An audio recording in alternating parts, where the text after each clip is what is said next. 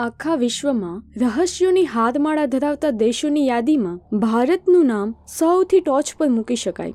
હજુ પણ આપણા દેશમાં એવા અનેક ધર્મ સ્થળો છે જ્યાંની લૌકિક અલૌકિક વાતો સમજવામાં માનવ મગજ નિષ્ફળ ગયું છે.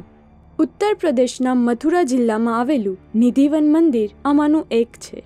શ્રી કૃષ્ણએ પોતાનું બાળપણ અહીં વિતાવ્યું હોવાની માન્યતાના કારણે નિધિવનના આ ધાર્મિક સ્થળને બાંકે બિહારી મંદિરના નામે પણ ઓળખવામાં આવે છે. કાન્હાના અનેક નામો છે. મુરલીધર, ગિરધર, લીલાધર, રણછોડ વગેરે જેવા દરેક નામો કૃષ્ણની લીલા સાથે સંકળાયેલા છે. દેવકી અને વસુદેવના આઠમા પુત્ર અને શ્રીહરિના આઠમા અવતાર એવા શ્રી કૃષ્ણએ પોતાના જીવનકાળ દરમિયાન પુષ્કળ ચમત્કારો કર્યા છે, જેને આજે આપણે કૃષ્ણ લીલાનું નામ આપ્યું છે. મથુરાની તમામ ગોપીઓ અને રાધા શ્રી કૃષ્ણને અત્યંત પ્રિય હતા. વૃંદાવનમાં કૃષ્ણ તેમની સાથે હંમેશા રાસલીલા રમતા. નિધિવનના બાંકે બિહારી મંદિરની ગાથા પણ શ્રી કૃષ્ણની રાસલીલા સાથે સંકળાયેલી છે.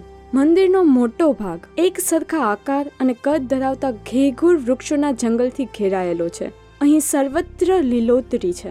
ક્યાંય સૂકા કે પાન વગરના વૃક્ષોનું નામો નિશાન નથી. આશ્ચર્યની વાત તો એ છે કે વનની જમીન તદ્દન સૂકી હોવા છતાં સામાન્ય વૃક્ષોની માફક બાર માસ દરમિયાન અહીં ક્યારે પણ પાનખર ઋતુ દેખા નથી દેતી. એક પણ વૃક્ષનું થડ સુરેખ રેખામાં જમીન સાથે જોડાયેલું નથી. દરેક થડ ડાળી એકબીજા સાથે વીંટળાઈને ગૂંચવાડું બનાવે છે. ગામના લોકો દ્વારા ક્યારેય અહીંના વૃક્ષોને પાણી આપવામાં નથી આવતું. છતાં, એક પણ વૃક્ષની ઘેઘૂર ઘટામાં રત્તીભરનો ફેરફાર નથી દેખાતો. વનની વચ્ચોવચ આવેલા મંદિરની ઊંચી દિવાલો રાતના સમયે આંગતુકને મંદિરમાં પ્રવેશતા રોકે છે.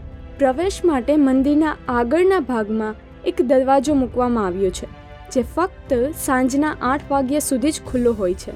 રાધા કૃષ્ણની મૂર્તિની સંધ્યા આરતી બાદ મંદિરને મોટા તાળા વડે બંધ કરી દેવામાં આવે છે.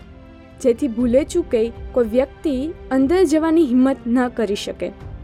સ્થાનિક લોકોની માન્યતા મુજબ, મધ્યરાત્રિએ શ્રી કૃષ્ણ અને રાધા બંને આ મંદિરમાં સૂક્ષ્મ દેહે પ્રવેશ કરે છે. વૃંદાવનની તમામ ગોપીઓ પણ અહીં રાસલીલા રમવા આવે છે. ગામવાસીઓને અડધી રાત્રે મંદિરના ગર્ભગૃહમાંથી ઝાંઝર રણકવાના અવાજો સંભળાય છે.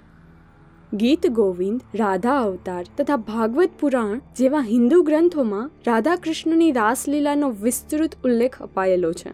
કૃષ્ણની સોળ હજાર પટરાણીઓ વિશે પણ ઘણી કથાઓ પ્રચલિત છે. નવાઈની બાબત એ છે કે નિધિવનમાં આવેલા કુલ વૃક્ષોની સંખ્યા પણ સોળ હજાર છે. લોકોનું માનવું છે કે આ વૃક્ષો ખરેખર કૃષ્ણની ગોપીઓ છે, જે રાત્રે રૂપ બદલીને મંદિરમાં રાસ રમવા જાય છે. અને સવાલ પડીએ, ફરી પાછો મૂળ અવતાર એટલે કે વૃક્ષ બની જાય છે. મંદિરની કથા જાણી ઘણા જિજ્ઞાસુ અહીં કૃષ્ણના પ્રત્યક્ષ દર્શન માટે ખેંચાઈ આવે છે. જ્યારે જ્યારે કોઈ વ્યક્તિએ મંદિરમાં રાત પસાર કરવાનો નિર્ણય કર્યો છે, ત્યારે ત્યારે તેઓ ભયાનક ઘટનાઓનો ભોગ બન્યા છે. મંદિરના ગર્ભગૃહમાં રાત પસાર કરી ચૂકેલી દરેક વ્યક્તિ કાં તો મૃત્યુને ઘાટ ઉતરી ગઈ છે અથવા બહેરી, મૂંગી કે આંધળી થઈ ગઈ છે. આ તમામ ઘટનાઓને ધ્યાનમાં રાખીને મંદિરના પૂજારીઓ પણ હવે અહીં સાંજના આઠ વાગ્યા પહેલા પોતપોતાના ઘરે પાછા ફરી જાય છે. ગામના લોકો પોતાના ઘરના બારી બારણા વાસી દે છે. પ્રાતઃ આરતી પહેલા કોઈ વ્યક્તિ ઘરના દરવાજા નથી ખોલતી.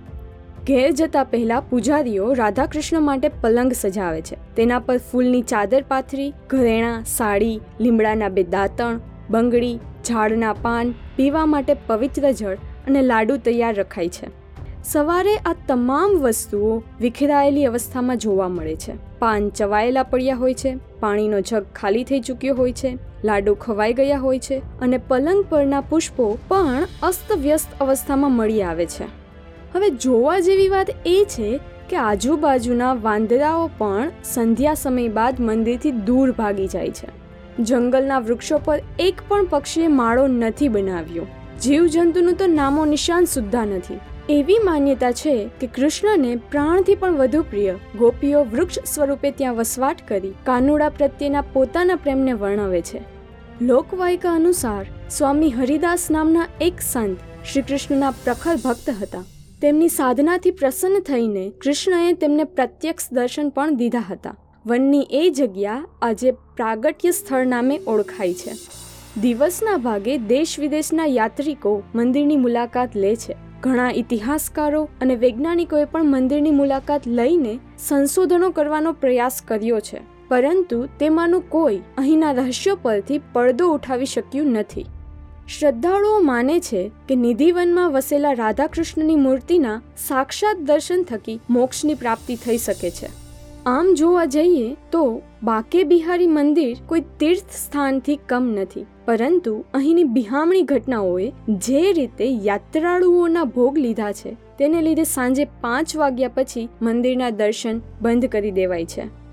શું ખરેખર નિધિવનના આ કૃષ્ણ મંદિરમાં મધ્યરાત્રિએ રાસલીલા રચાય છે? જંગલની બરાબર વચ્ચે આવેલા આ મંદિરનું એવું કયું રહસ્ય છે? જેના લીધે પશુ પક્ષીઓ પણ સંધ્યા સમય બાદ ત્યાં આશરો લેવાનું પસંદ નથી કરતા.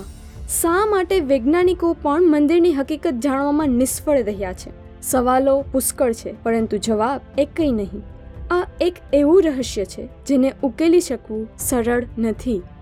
ભારત ભૂમિના આવા રહસ્યમય મંદિરોની ગાથા જાણવા વાંચો પરખ ભટ્ટ દ્વારા લિખિત ટેમ્પલ ધર્મા